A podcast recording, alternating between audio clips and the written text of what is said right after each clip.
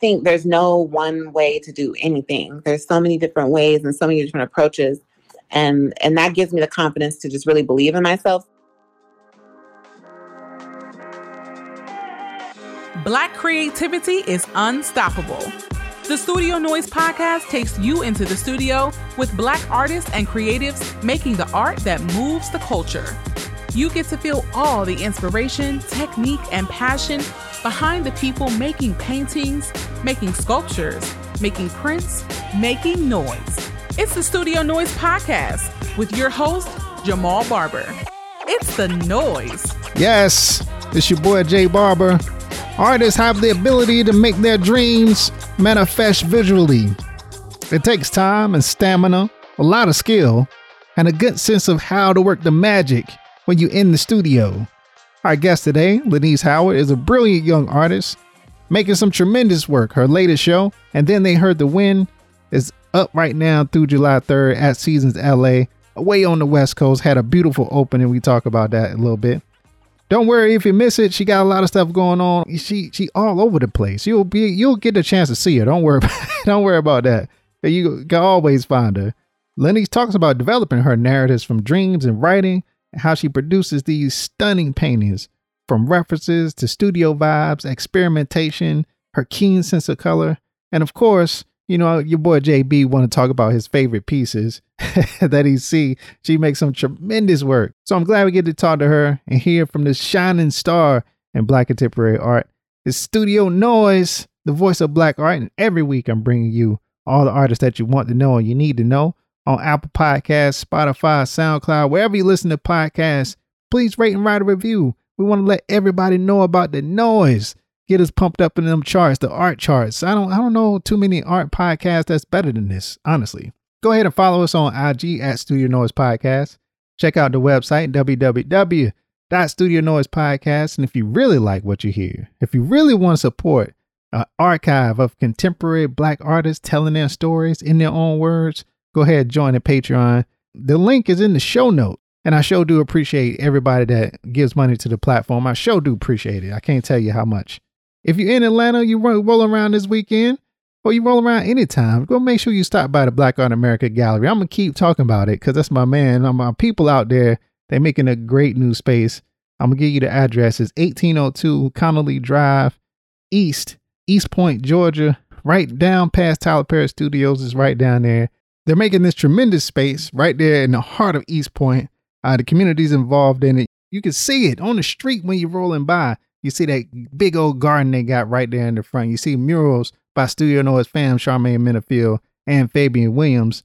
So make sure you go ahead and stop by. They got plenty of art in there. They got sculptures, all kinds of stuff. Pieces from all over the spectrum. They got Kevin Johnson, Alfred Conteh, Kevin Cole, Najee Dorsey. They got your boy Jay Barber in there. you can see what a Jay Barber piece is. So honored to be a part of it, Joe. So make sure you go check this out. I'm telling you, it's going to be a tremendous space. And so when, they, when these programs get started, baby, woo, when them programs get started, it's gonna be the place to go for black art in Atlanta. It's got to be. I'm telling you. So go to Black Art America, blackartamerica.com. Go ahead, check them out so you can see more. Go ahead and stop by, yo. It's you won't regret it. I promise you. If you love art, you love studio noise, you gotta stop by there and check it out, yo. All right, if you roll around, you ready to listen to this, get yourself excited, pumped up. You want to hear from the premier artist that's doing it right now. You tune into the show. Go ahead and tell your friends this the noise, baby. We got the superstars in the house. And today, right after the break, we got Lenise Howard right here on the noise. Yes.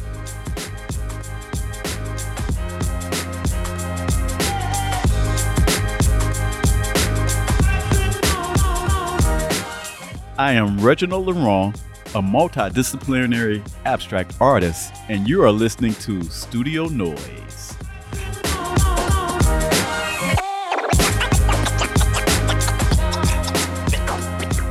All right, it's your boy Jay Barber, Studio Noise, the voice of black art, bringing you the very best in black contemporary art all around. Today we got super special guests. We got Lenise Howard on the show. How you doing, girl? I'm doing good. How y'all doing? we we out here, yo. We out here. Not quite out here as much as you are. You're one of the one of the best painters that's doing it right now. Love your work. It's absolutely Aw, beautiful. We you. definitely gonna get all into it, all into your art and, and the practice and all that good stuff. Right now, I want people to know is LeniceHoward.com where they can go to your website at Lenice underscore Howard underscore studio on IG. Fantastic pictures up there. Lenice, we find you fresh off of your opening at Seasons LA. Yes. And then Yeah. and then they heard the win just open, closes it's open until July 3rd. Fantastic pictures. Everybody just looking see it's one of them LA openings.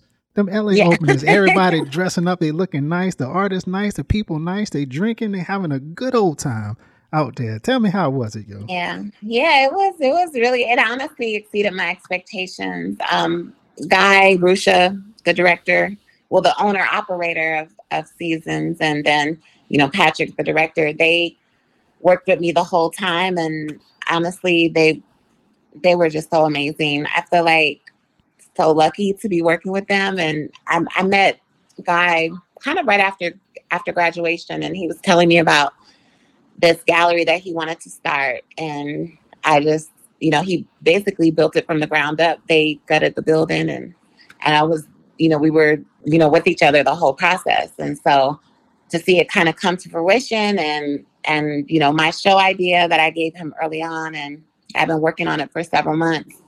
And for it all to kind of come together was of course such a a happy moment and I was just so grateful and even seeing family come out you know, to the show and, you know, the whole vibe was just, it was just a good vibe. Oh, you know, man. not every opening is always those type of vibes. So oh man, you ain't never lie about that. yeah. so it was just it was just an amazing vibe. And I'm and I feel like what I wanted people to take from the show, people were taking from it. And that was just such a a good feeling to know that, you know, my intention was communicated. And yeah, I was I'm just I was really over the moon, honestly. That's what's up, yo. And how long did it take you to work on the show? You said just a couple months? No, so I was working on the show since about October of last year. Oh, okay. Yeah, yeah. Yeah, but I had a I had a solo show with Mindy Solomon in Miami in, Oh, in September. oh, look at And you. then- yeah, and so then right after that, I had started working on his show, and you know, I had a couple of group shows in between them, but really, I had started working on the show with Seasons right after, and like October, and you know, working on the ideas, the studies, and then you know, getting like reference images and that whole kind of creative process, and started working on the paintings like probably in November, and so the like the really large one took me off and on maybe six months. Wow. So Man, that's that's awesome. It looks like it. I can tell you that right now. a lot of hard work. yeah, it looks it looks like it. They look absolutely beautiful. I love your use of color. I love your Thank figures. you. And we definitely want to get into all that. So let's talk about the show. Uh, on Instagram, you describe it the story of migration, rumor, and the winds of change, parallel universes, the analogous world, and strange skies, and the changing of climate. Now, that's a lot Yeah, to put it's a- into it's a to lot. put into a show. So tell me, tell us what your intention Yeah. was going into the show. So actually, this show is kind of the sequel to the show at Mindy Solomon. And so I was originally kind of trying to craft this universe through paint. And I'm like, okay, I want to kind of create craft the universe and introduce certain characters and certain archetypes. And I was really envisioning this world, which I call the analogous world, that's adjacent to our own, kind of like a parallel universe. And in that world, these these figures, these characters, which I was calling chameleons because they're ever changing, ever evolving. And I really gave that title to these Black figures because I, I thought about us as Black people and how we're always, you know, kind of ebbing and flowing and evolving and, you know, kind of navigating these new territories. And so I, you know, I gave them that name and really I was just kind of creating a setting for them. And I was imagining this world that had never been colonized and how would they how would they be in this world?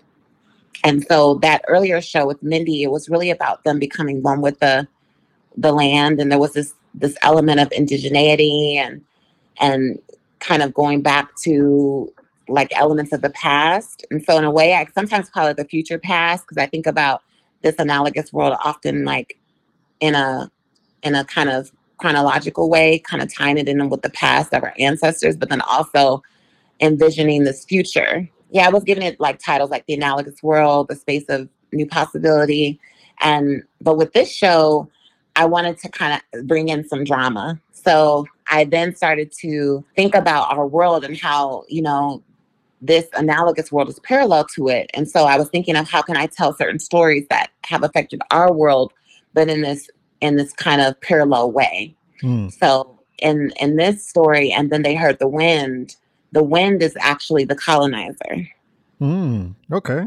And so when I say the wind acts as a colonizer, ready to come and strip the land of its like resources, basically. Mm. And so like there's this build, yeah, storm. Mm-hmm. Okay. And so the the, the um, and then they heard the wind is the moment where they see and hear this wind coming to um, be this wind of change.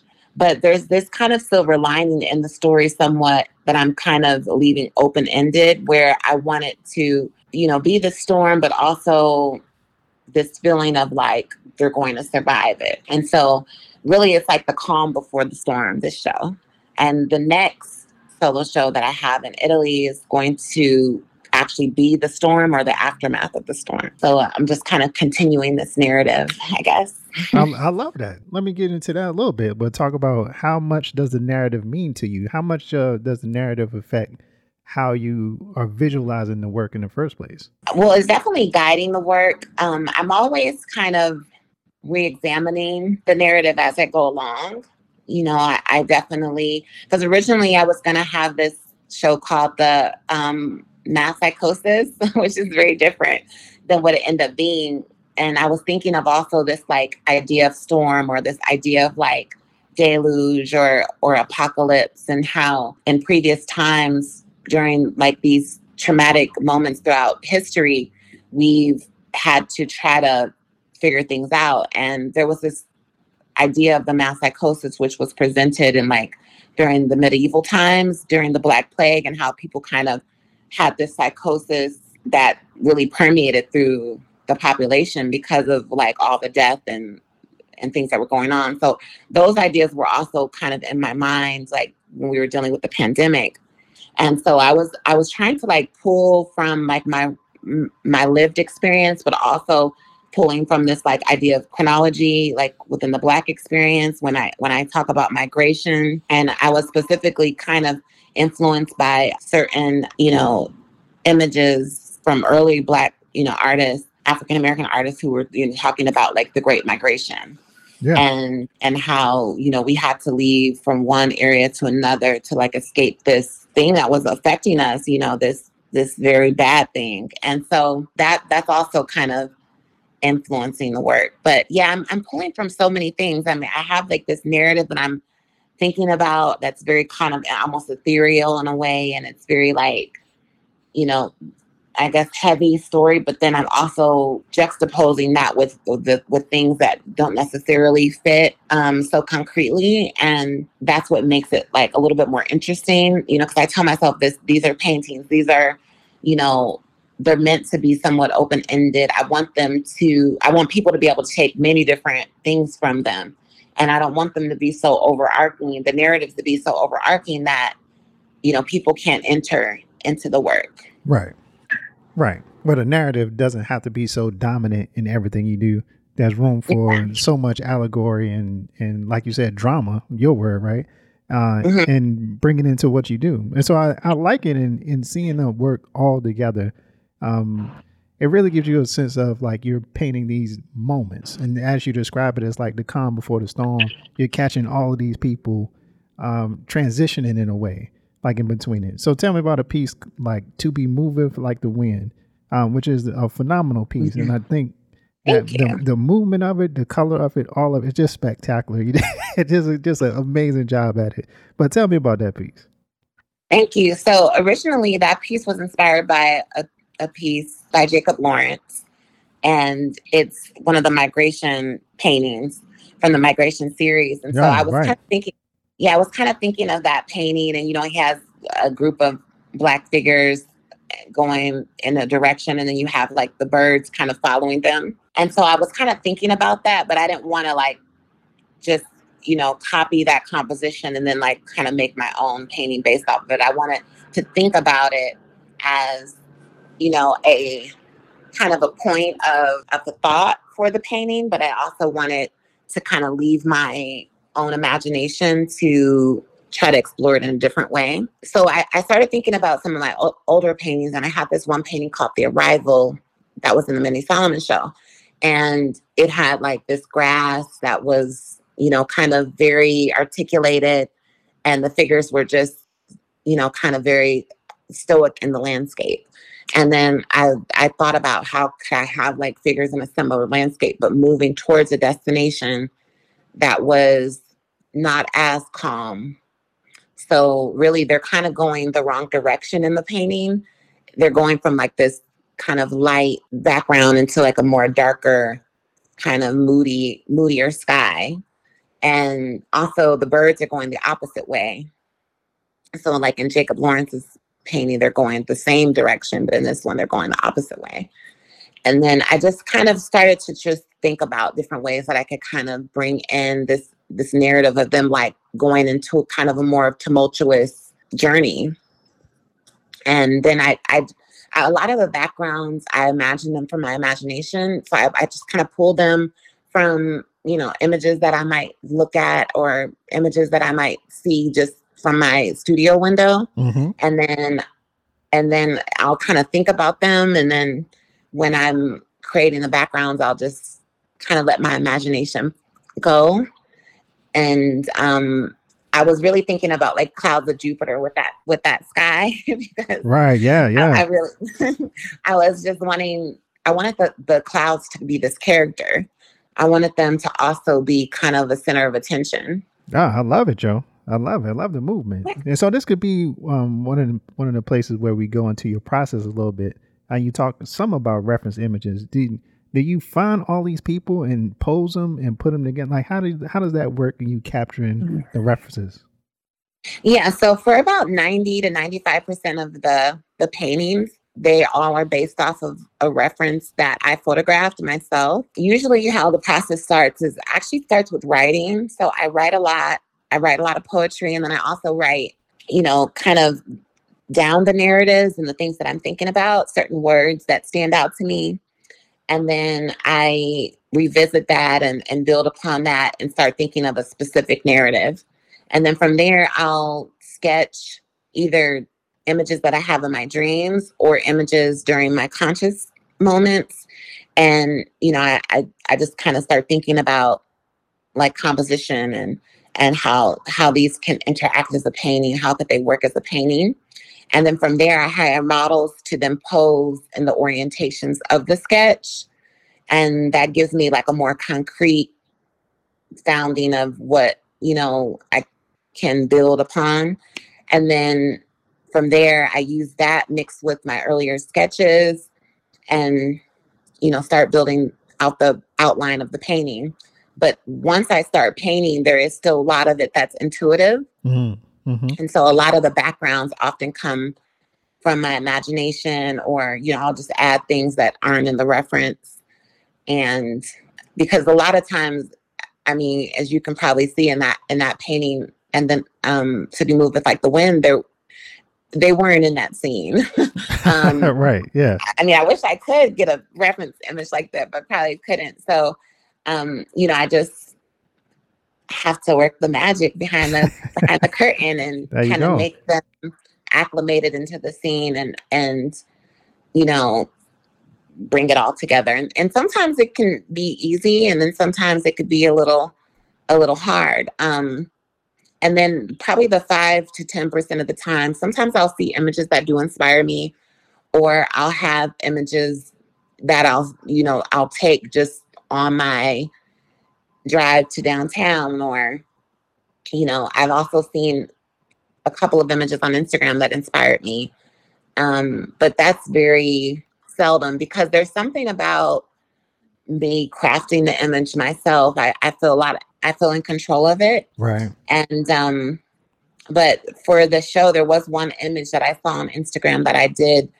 resonate with, and it became a foundation of one of the paintings. And and it was very similar to the other images that I took of the models in this kind of landscape um, hilly terrain around Los Angeles. And and that's one of the good things about being in LA is there's a lot of nature, even though there's a lot of like concrete and city, there's a lot of like nature and hills and mountains and you know, um, flora that I can use for the for the paintings because I guess there's this very kind of there's a lot of nature in some of the paintings. Yeah. And um, those are some they're pulled either directly or indirectly from me being in this landscape, I think.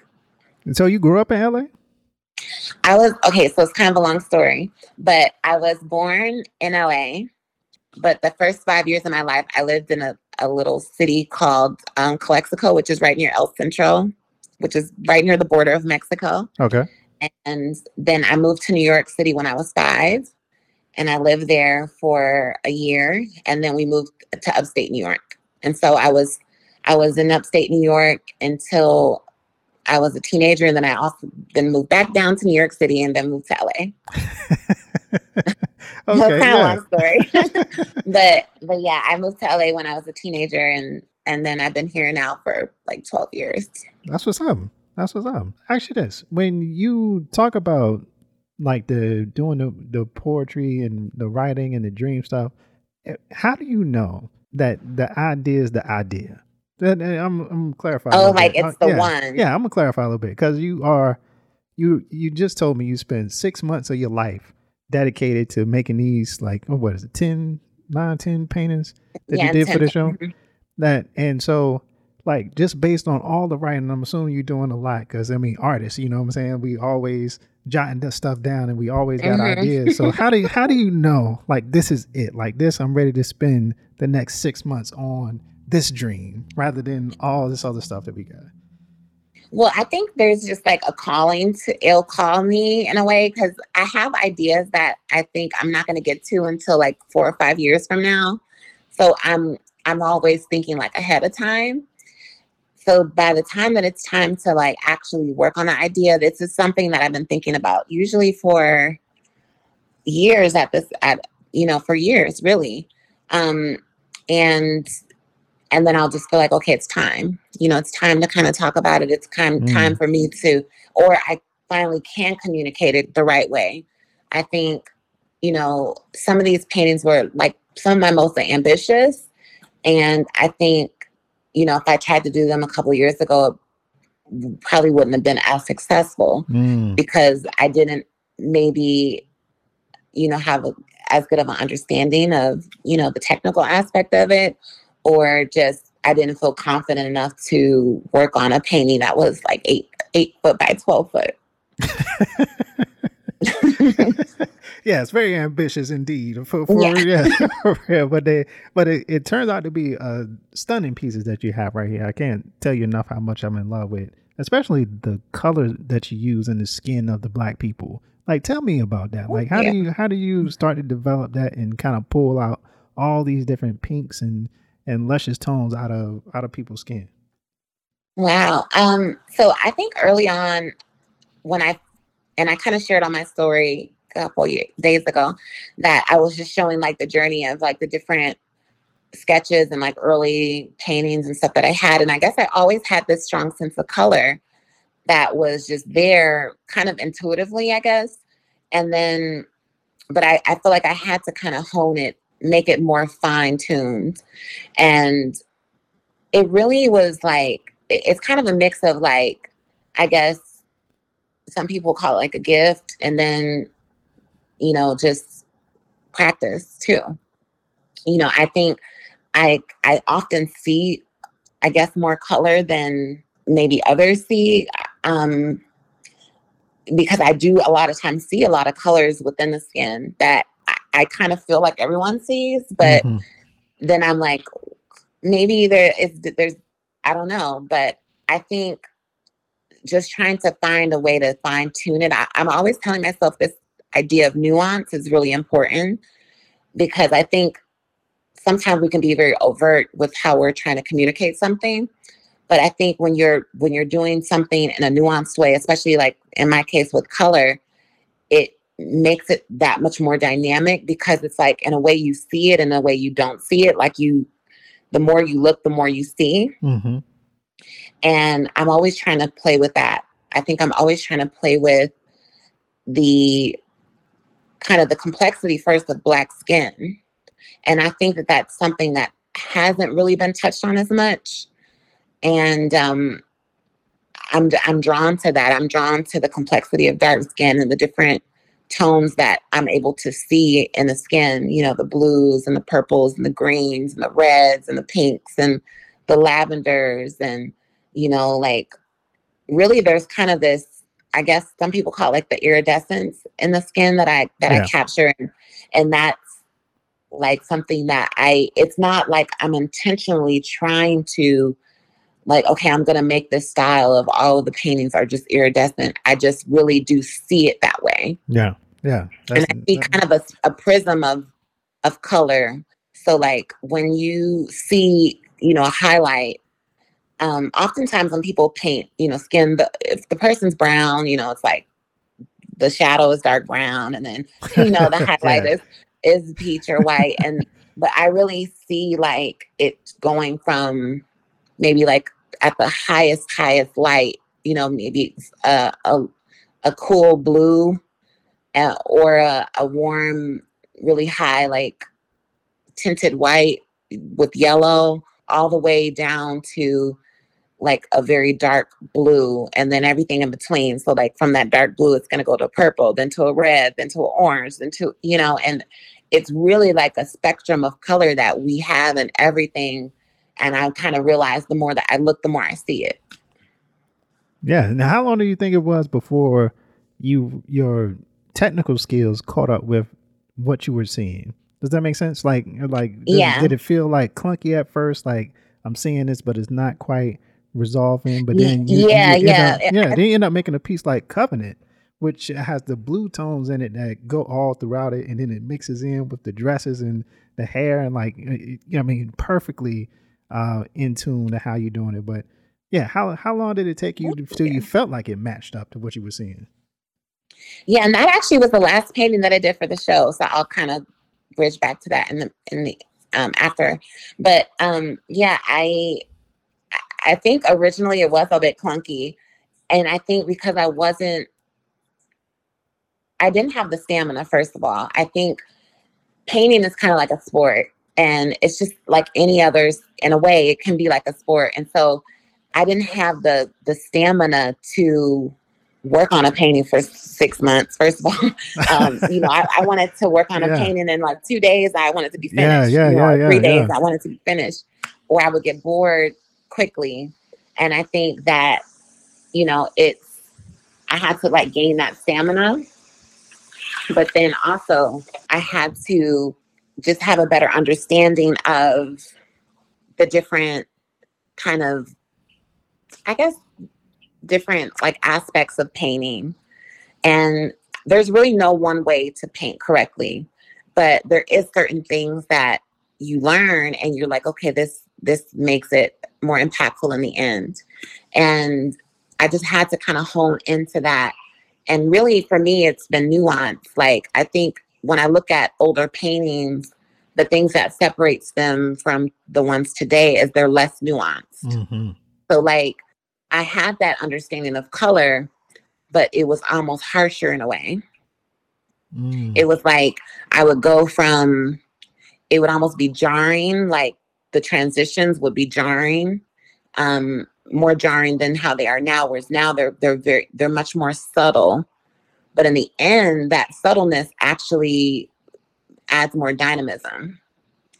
And it's this weird thing, like when I would, because I study a lot of like painters, especially from the Renaissance, which I think had some of the best painters ever. And I think what makes certain painters really amazing is their ability to create nuance in a way, but then it also creates this dynamism within the painting. Yeah. Yeah, I am always teetering on. I'm always teetering on, like, kind of nuance, nuance versus dynamism. Um, what to to to make, uh, you know, line versus form. Because I think earlier too, I had this kind of graphic element of crafting the paintings, and I I have that still, but it's like lessened. I've lessened it to a point where I feel like it's a good balance. Um, I think with painting in general, you're always trying to find this balance. Mm, I like that. I like that, and I can see some kind of that Renaissance um, kind of technique in some of them, like the the Reformation uh, one has a very Renaissance kind of poses with all the bodies and stuff. I, yeah, I really like that piece too. Uh, but I really want to hear about "Hear No Evil." Like, tell me about this one.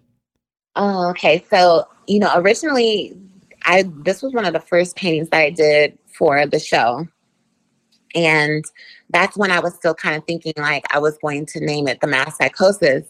And this painting actually went through a few different evolutions on its journey. Yeah. And I was kind of thinking of like the time of when like the coronavirus started and how we were hearing all this, these mumblings, or we were hearing these like rumors of like what was to come. And it was like some people were like, I don't want to hear that or some people were just like, oh, it's going to be nothing. And then there was other people that were like kind of having a lot of anxiety and really stressed out. And so I was kind of thinking of like the, the two figures being in this, I guess, moment of hearing about what was to come. And the the male figure is more like subdued and he's like kind of emotionally distraught from it. And then the woman is being there like kind of protecting him and covering his ears up like we're not going to hear that you know hear uh, hear none of that yeah yeah it's all going to be okay but as you see behind them the clouds are like billowing behind them yeah and it's kind of like almost this like serene moment before the storm I love it, Joe. I love it. Yeah. Just this strike, just amazing um, sense of balance in the composition as well like as you're doing it. It's kind of these black women com- comforting black men. I love it. I love it. Kind of stuff, yo. yeah, I was like, I wanted, I wanted the women to kind of take a leadership role in in a lot of the paintings. Yeah, and um, yeah, and I was always thinking of that, like how to balance, you know, the figures and like the compositions, and then like bringing things that would tie them all together, but would also, but at the same time, not being so like overt with that sense of composition where everything is just like mimicking each other. Right. I wanted it to be like every painting kind of stood alone, but at the same time, as a collection, you would start to see things that would connect connect them all. And um, I wanted to go back to that painting, um, Covenant, and that was actually the experimental painting.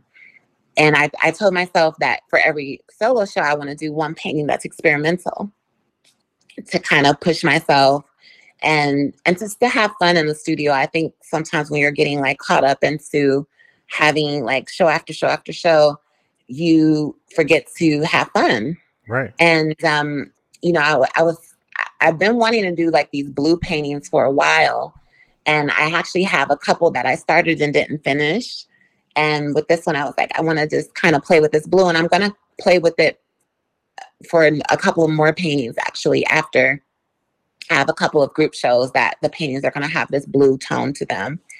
And um, it was really fun to try to like play with color in that way because even though the painting is like kind of has this blue tone to it, it still has the uh, the qualities of the other paintings. And trying to like make that happen was kind of tricky but fun at the same time. That's awesome, yo. That's awesome. So tell me a little bit about your career as you're going off, you you you see you all over the place. Like you're really taking off. You say you haven't been painting but a few years, like full time, right? And mm-hmm. so so you you've experienced like quite a bit of success. Like how do you balance that need for you to be experimental with what people are demanding from you? Does that make sense? Or have you even been yeah. hit with that kind of thing yet? No, I definitely have. So early on, I think I was hit with it a little bit more when I first started kind of like, I guess, blowing up. Um, that you know i was working with certain people and you know they they i feel like they have more of a narrow view of me and my work and what i wanted to do. Mm-hmm. and not no fault to them. I think when you're first starting out everyone has a narrow view because they don't understand you know maybe the capacity of your work because you've only shown a certain amount. And i think you know early on i was kind of doing the work that had the pixelation. And um you know, I had some people say, like, okay, this is your thing, like, do more of that. And I was doing that and it was fun. But then I got to a point where I was like, okay, I want to try something else. And I also didn't want to be like pigeonholed held because I saw like a lot of my peers who were doing certain kind of um elements and then it was almost like they were being pigeonholed to a certain style. Mm. And I was like, I don't want to do that. Every time I think they think I'm pigeonholed, I'm going to do something different. Yeah, and what gives you the what gave you the idea that to buck the system almost to say that like no, like this is what y'all want from me, but I want to do this other thing, and this is what y'all gonna get. Like like I, I think that's a very bold like and believe it or not, some people don't make that make that decision. Some people would, would rather like find a little bit of success and they keep doing that thing like constantly, like no Yeah, matter what, like, because that's what sells, right? Yeah, and I have to tell myself like I'm the artist. there you go. Yeah. like, you know, I'm supposed to give people what they're not expecting. And sometimes how I know that I've done something good is when I'll post a painting and it's almost like it takes people off like it's like they're kind of off guard by it because it's like, well, what what is this? You know, it's like different.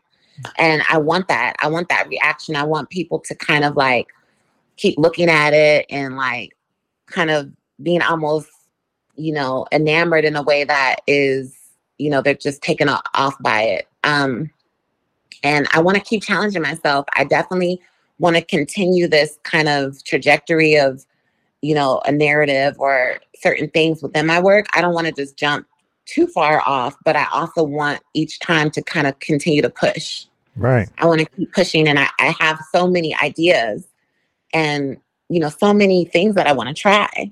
And I feel like that's what I'm supposed to do as an artist is keep, you know, evolving. And um and luckily I think I'm in a space now where the galleries that I'm with, they kind of believe in in me.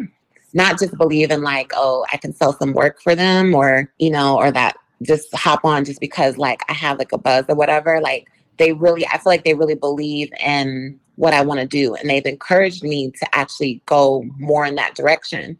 Whereas before i would have people tell me no you shouldn't do that or Right. you should do this or nah that's not look i don't like that you know i, I mean i've had people that didn't you know like my work but they were like working with me but they were like they didn't like what i was doing. And um i think you just have to find your your place the the people that believe in you and the places that kind of like cultivate you. Right. and and that's definitely difficult in the beginning um because we're just really trying to find our way especially you know i just got i just graduated and i was not sure where to go. I wasn't sure like who was good who was bad and or who was good for me or who was bad for me. I think now i'm in a good space where it's giving me the courage. And each time i do like with this show i just it gave me more courage to like continue to experiment and try more things and and then I just want to play with the skies even more like to be to be moved like the wind I feel like the more I look at it the more I'm enamored enamored with the sky because it's just it's like a new element in the work that I can kind of play with.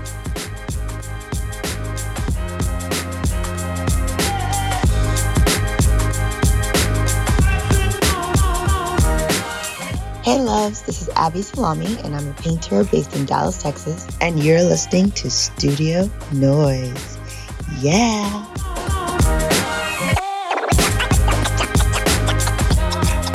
Right, right, right. I get that because uh, some of your earlier works, and we'll talk about the Pixel series a little bit. Uh, those works have more, I would say, almost surreal kind of backgrounds to them Mhm. that don't, are, are not really anything. Uh, not to, in a bad way, right? But it's not specifically identifiable as any one thing. And so that kind of transition. What were you, what were you thinking when you were making the Pixel pieces, and what inspired that transition? Was, or was it just a curiosity and, and exploration that kind of paid off? So, um, well, there was two things. I think part of it was my own kind of experimentation, but then I was also trying to balance. At the time, I was going to Otis, and Otis is a very conceptual school, so they're not. When I went in, it wasn't very heavy on painting. It was more like on installation and conceptual art. Um, so I kind of had a tough time when I first started at Otis, actually. Um, now there's a lot more painters at Otis, and I feel like I helped that in a way because they started saying, okay, well, this figurative artist is doing good. You know, more people like this are welcome now. But when I first started at Otis, it wasn't really the thing to be like figurative or to be surrealistic. Mhm. Um, and so actually, me kind of making the the backgrounds ambiguous was a trade off actually originally because when I would kind of do a lot more in the background, I would have har- harsher critique. Ah, yeah, too much pushback on it. Yeah. Yeah, so I actually kind of feel like I had to like dumb myself down a little bit, for lack of better words, just to like get people to understand it in a easier way. I think, and um, but then in a way, it kind of helped me grow because then I had to be, I had to become more like um communicative. I Mm. had to like learn how to communicate my work to the broader audience because when you're making work, you're not making work in a vacuum, you're making work for other people to see it. And so I think that was something that I definitely learned at Otis. And when I was doing the pixelation specifically, it was about Black hair being censored. And I had a, a specific situation at Otis where I was transitioning out of like wearing extensions and wearing my own hair and um, my natural hair. And, you know, I had some racially charged situations that happened once I did that. Oh man, this is when you did and- the big chop. Is that when it happened? Yeah, kind of. hmm Mm. And um, yeah, I had a bad situation with a teacher in specific that didn't like that and thought I was going through like this mental uh, oh breakdown. Lord have mercy. and yeah, it was a whole thing. Oh, and man. so um and so it that is what ignited the pixelation series because i was thinking about how um historically black people have had to censor their own hair and um so that's kind of where it started i i censored i had a, a, a image that's not on my instagram but i like censored my hair and then i censored my my um breasts with the pixelation and I was like, hmm, there's something here. And so then I just started to kind of like evolve it each time. Um, and I also started thinking about censored narratives and how we have just censored so much of our story, or so much of our story has been censored. So there was some paintings where I would like pixelate the background, or I would pixelate certain elements of the of the painting, and um, it was just I was just like, okay, what else has been censored? I was really just examining kind of this history of of censorship within the black experience. Yeah. Yeah. Do you feel like that is that your relationship with school now? I mean, but you when we talking about this is what I found fascinating when we talk, uh, that your school situation is about getting your BFA, not your MFA. And that's kind of that's kind of like more things I hear people talk about in MFA programs. But with your Yeah. with your BFA, like how does that affect your relationship to to art school and how you thinking Well- about education? I definitely think it affected me. Well, you know, Otis likes to operate like it's an MFA, even though it's a BFA. That's really funny. But they, you know, they have a like a very um kind of serious, especially when you're like a junior and a senior, you know, there's a lot of critique, very heavy critique. You know, we Mhm. had classes that would last six hours. Um, you know, very focused. Most classes are only 10 to 12 people. So it has this kind of MFA feel in a way. Um, so I think that's why, like, in a way, that's really good because you learn a lot. You know, we read a lot, we write a lot, we write more than we would paint. Um, you know, it was a lot of reading, a lot of writing, a lot of essays, a lot of discussions, um, a lot of theory, and and a lot of lots of critique.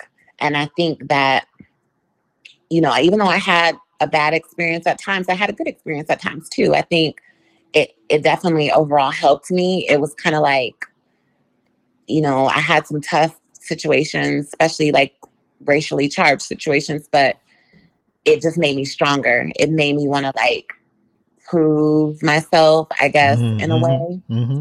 Um, and if it wasn't for COVID, I probably would have been in the MFA program right now. But there was just so many factors. Like my career started taking off. Then it was, you know, COVID, and everything was just kind of pointing me to the direction of like getting the studio and working that way. Um, but I don't necessarily have a bad association with school.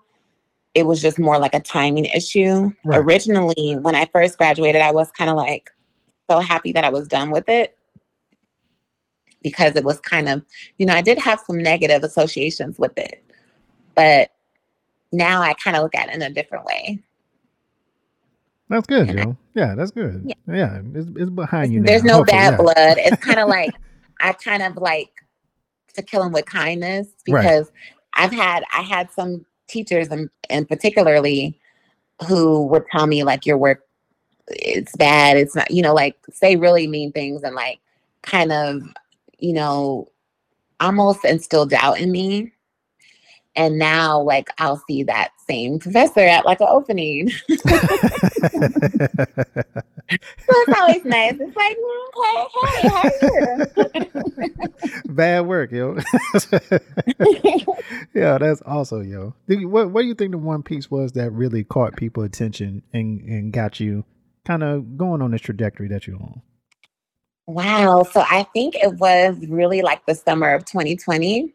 So I had just got my studio. So it was kind of right before my studio. So it was like right around the time I was like about to move in my studio. And then when I first moved in my studio, like that summer of 2020, I had just graduated and I, I had so much time to just work. And so I think I would say the first one that really like caught people's well, there was a couple. So there was a couple that happened when I was at Otis. I think there was one called Adam.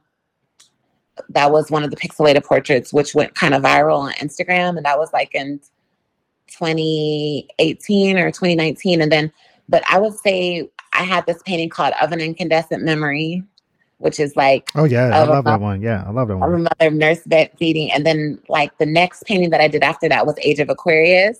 Ah, I love that one too. Yeah.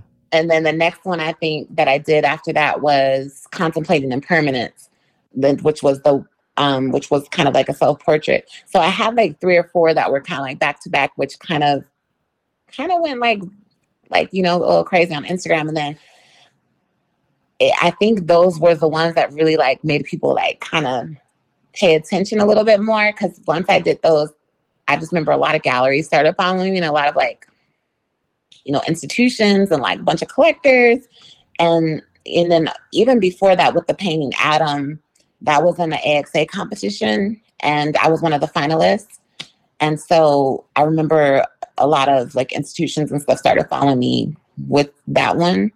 Um so yeah there was like kind of it was like a build up but there was definitely some points where it was like okay like she got something here Oh yeah, yeah. I mean, you just named a, a string of hits right there. That's that's like that's like that's like you pulling them out like Michael Jackson Thriller with Billie Jean back, coming coming off the top. No, I love that, Joe. And it, it's funny how that can happen. Like um, your relationship to social media. What do you what do you? Uh, obviously, you feel like it helped you. Like, do you invest a lot in social media? And was that like how you get out there and do your thing? my my relationship with social media is kind of like conflicted at times, to be honest. Yeah. I think that it's definitely helped my career. Right now, I feel like Instagram is kind of going through a weird phase. Um, but I think overall, I think it's a good thing. I definitely had a lot of galleries reach out to me through Instagram, but I had some that just kind of happened more, you know, uh, I guess organically when I would go to a show or something. And Yeah. um, but or someone would tell them about my work. So a lot of times, like word of mouth, or you know, I've, a couple of times, like big outlets have posted me, like Artsy or like New American Paintings or like places like that, and then like people would find out about my work that way.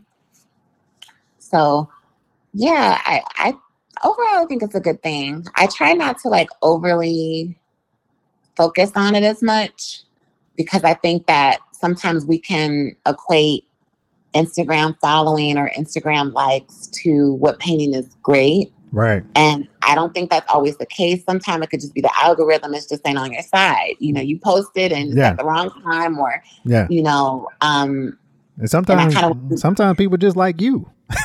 you know, and yeah. and when you put your paintings out, like they like you enough to support you, like whatever you do. So mm-hmm. yeah, yeah, yeah, and it, it just there's so many factors. So I just, you know, I just posted, and you know, but it is always nice to have people like share the work and and and see which one kind of resonates with people more. So I definitely was excited when I was like posting to be movies with the wind. I was like, I know I'm a, you know, I know they're gonna like this one when I post it. So, you know, I was excited um to post it, but you know, it was I went through this weird thing on, thing on Instagram recently where like people were reporting my page a lot. Oh, really? Um, For what? But I don't know. Like they were just well, they were post saying that I was like posting nudity, even though I wasn't really posting that much nudity. But and then also some people were just reporting it for spam and different things. Like I had got uh. several reports. So I think I was like kind of halfway shadow banned at a certain point um, because I wasn't getting like the the amount of people weren't seeing my posts. Yeah. Um, so that's something I'm kind of like working through now, but I'm trying not to focus too much on it. It's just like it's it's not that serious. Yeah, yeah. You got I to you got to work. That yeah. Are, yeah, the people that want to see it or that appreciate it at this point, they they know where to look, and um, I, I'm excited to post more of the work from the show. So I am kind of strategic about when I post the work though, because I want to give each painting a couple of days to kind of simmer, and then I don't want to just post like back to back to back. I want to yeah kind of space it out a little bit. Yeah, that's what's up, yo. Yeah, that's what's up. I love it, Joe. And so as we talk about um, how you're building your work. You have an outside studio, and is that where you usually work? You've been working there for a while. Yeah, yeah. So I live I live kind of like about ten minutes from downtown, and I work downtown. So yeah, I I, I tried to do the home studio thing again recently, but it's just not for it's just not for me.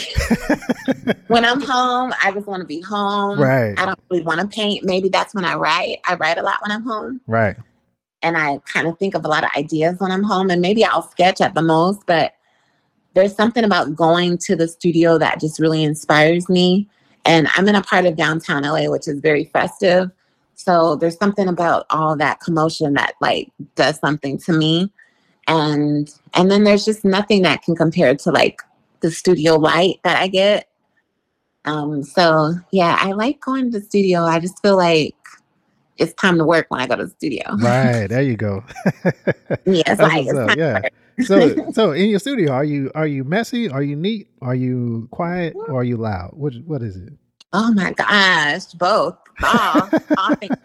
I would say there's times where my studio is a hot mess. Like there's times where it's just like, you know, I might have a studio visit and I'll be in there cleaning up for two hours just to make sure it looks decent before they come over. Um, but then there's times where my studio will be like super, super clean.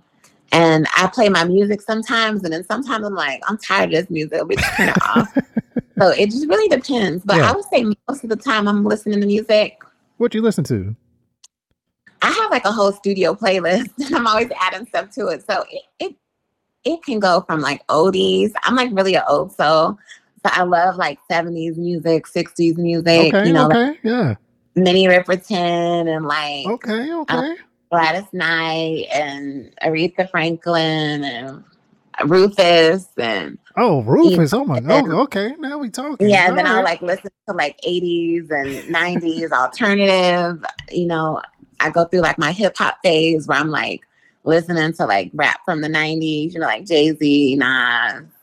Um, recently, I, you know, I love Kendrick Lamar, so I listen to him a lot. Yeah. Um, and just like, honestly, like everything. I even have like Afro, like a lot of different African music from Afro beats to like Malian music that I listen to, um, uh, Nubian music, a lot of like kind of strings and with harps and things like that. Um, I also listen to like a lot of, I guess it's like, I don't know if you call it bohemian. It's, it has like a kind of relaxing vibe to it. Yeah. So it really just, it really just depends. It, it I even listen to classical sometimes too.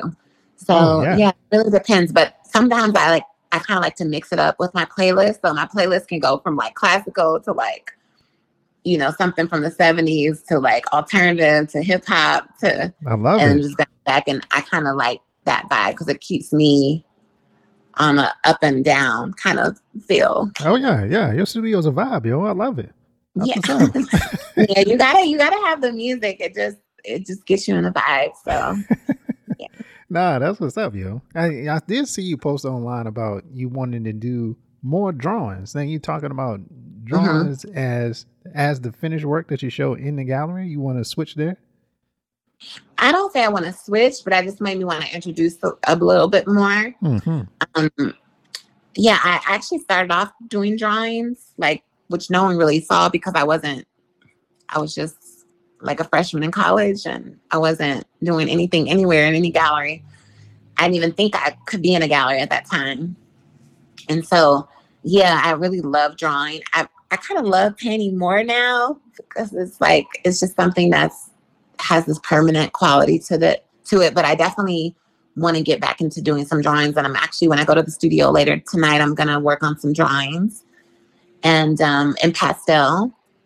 And um yeah, I'm kind of excited to kind of explore that a little bit.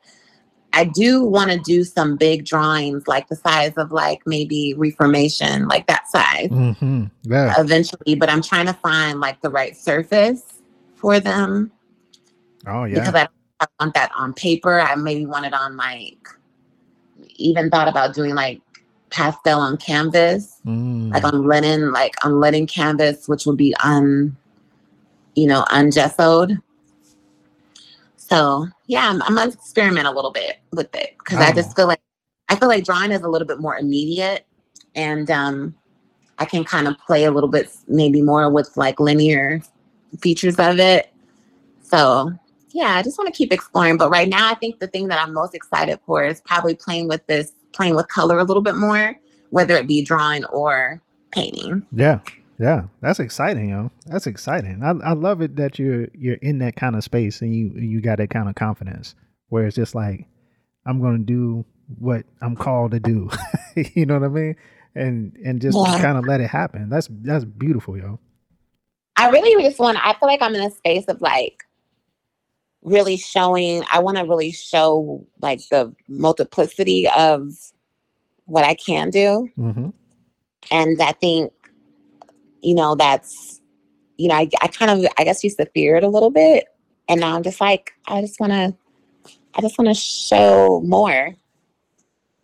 Yeah, and, and there's nothing wrong with that at all, yo. I think right now, especially, is a space where I mean, I, I you this question in terms of how do you feel that black women artists are being represented right now? I personally think that it's a lot of fantastic black women artists that are just absolutely killing it and raising the level on like what art can be, what it should look like, and representation in terms of what they're talking about too. Like, what do you think about that? I mean, I'm biased. I think the women are killing it. I don't necessarily know if they're getting the same amount of attention as the men, but I definitely, I mean, I love women like Toyin. Um, you know, there's there's a lot of like women artists that I just love, and a lot of male artists that I love too. But I definitely think we're we're just switching switching it up, trying to try new things and and I'm all I'm excited for that. I'm just I'm I'm really thankful to be like during a to be working during a time that's like kind of like this renaissance. Oh yeah, yeah. You're definitely in the wave. you're definitely out there in the wave, making fantastic work, you I was speaking of Toyin, and Toyin has some eh, amazing drawings that were at the Hirshhorn. They they may still be at the Hirshhorn in DC. Mhm. Um, look those up if you're thinking about like drawing, like you know maybe. Yeah, no, I have. I, I really have. I, I love I love her work and I just think that she's so experimental. yeah. She also has this kind of narrative quality. So Oh yeah. you know, early yeah. on when I was when I was trying to craft a, a narrative, and you know, I would look to other artists and and and see like, oh wow, this artist is doing it. And I think when you see other artists doing it, it gives you confidence too that you know that that's okay. Because Yeah. I think when when I was at Otis early on, I didn't really know like where to navigate towards because it was just like it was so highly conceptual and you know kind of a modernistic way. And so when I would see other artists like like her or Titus Kaphar or Mhm. you know, I would think like, you know, even, you know, other artists that aren't necessarily African American that were doing you know, kind of narrative work, it was like, wow, okay, this can be done, you know, because I think we always question ourselves like, are people going to get this? Are people Oh, going to yeah. think that it's too like story or are people going to think that it's like kind of silly or whatever? But I think there's no one way to do anything. There's so many different ways and so many different approaches. And and that gives me the confidence to just really believe in myself. So I look at other artists, but I don't necessarily I'm kind of just in my own little bubble at the same time. Like I do look at other artists, but I just feel like, you know, there's so much that I want to dig into as far as like in my chest of things that I feel like maybe haven't been touched on as much. Um, I thi- I think eventually I do want to get into more of a personal level with the work, but I'm just trying to find the right way to like journey into that. Yeah. Um, and so yeah, I'm always like just thinking, thinking too much. no, I, I, love it, Joe. I love it. And so, uh, as we finish up, I ask you about one last piece, which is one of my favorite pieces by you. Um, my, uh, forgive me if I don't pronounce it right. My, my key, my M A K I D A D A. How you spell it? Oh, Makidada. Makidada. That piece You is so wonderful, yo. Oh, thank you. Yes. Yes, you and me as never part, Makidada. So that actually is about a friend of mine who um, has been a missing person since I first came to LA. Oh, she's still missing. hmm Oh, wow. So, yeah, we came to LA together. I was 17 and she was 16. I know it was very, um, kind of grew up fast actually.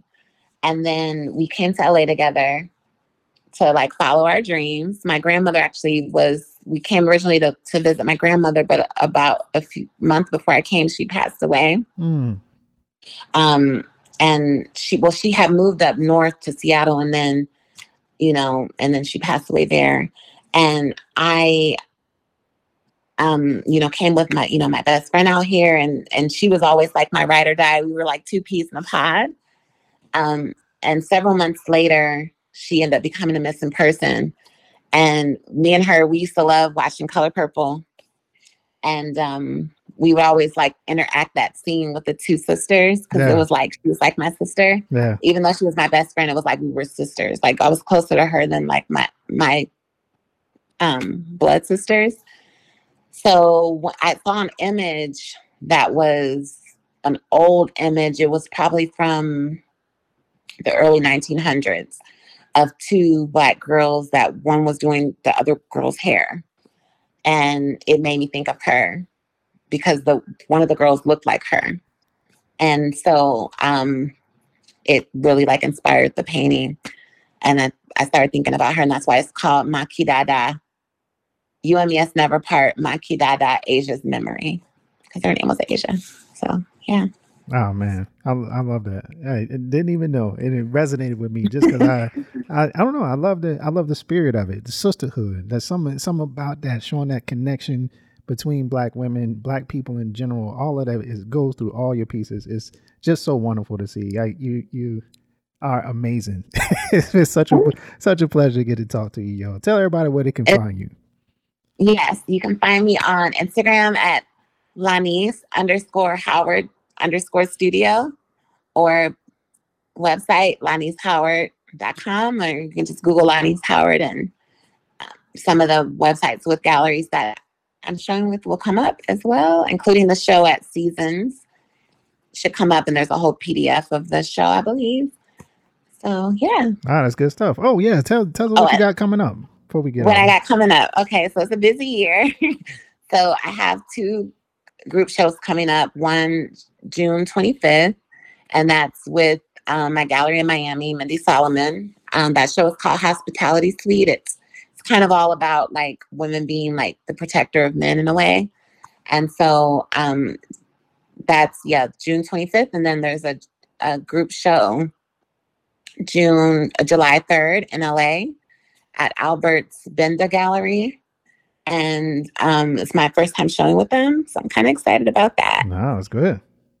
And then, um, and then, yeah, and then there's another group show in August at um, Hashimoto contemporary. So, oh man, you killing it, Joe. Killing it, Joe. I love to see it. Love to yeah. see it.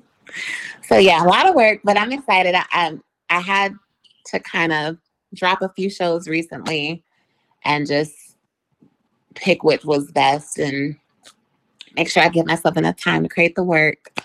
So Absolutely. yeah, it's Yeah. busy, but it's it's good. I'm I'm I'm really excited um, to show. And then also um, my next solo show is going to be at the end of August, uh, at the end of October in Italy, and Ooh. that will be the sequel to this show.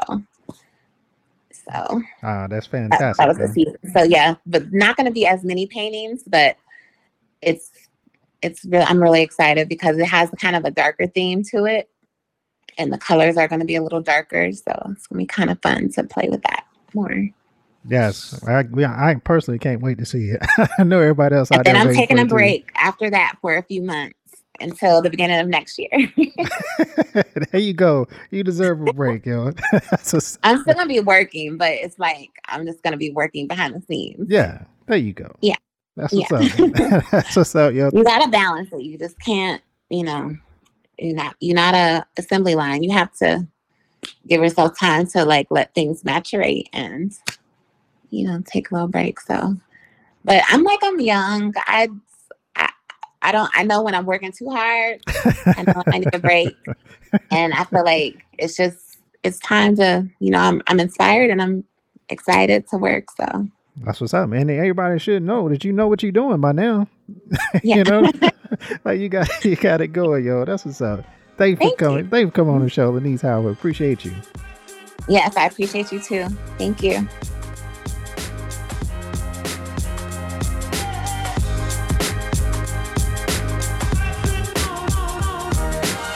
And that's it.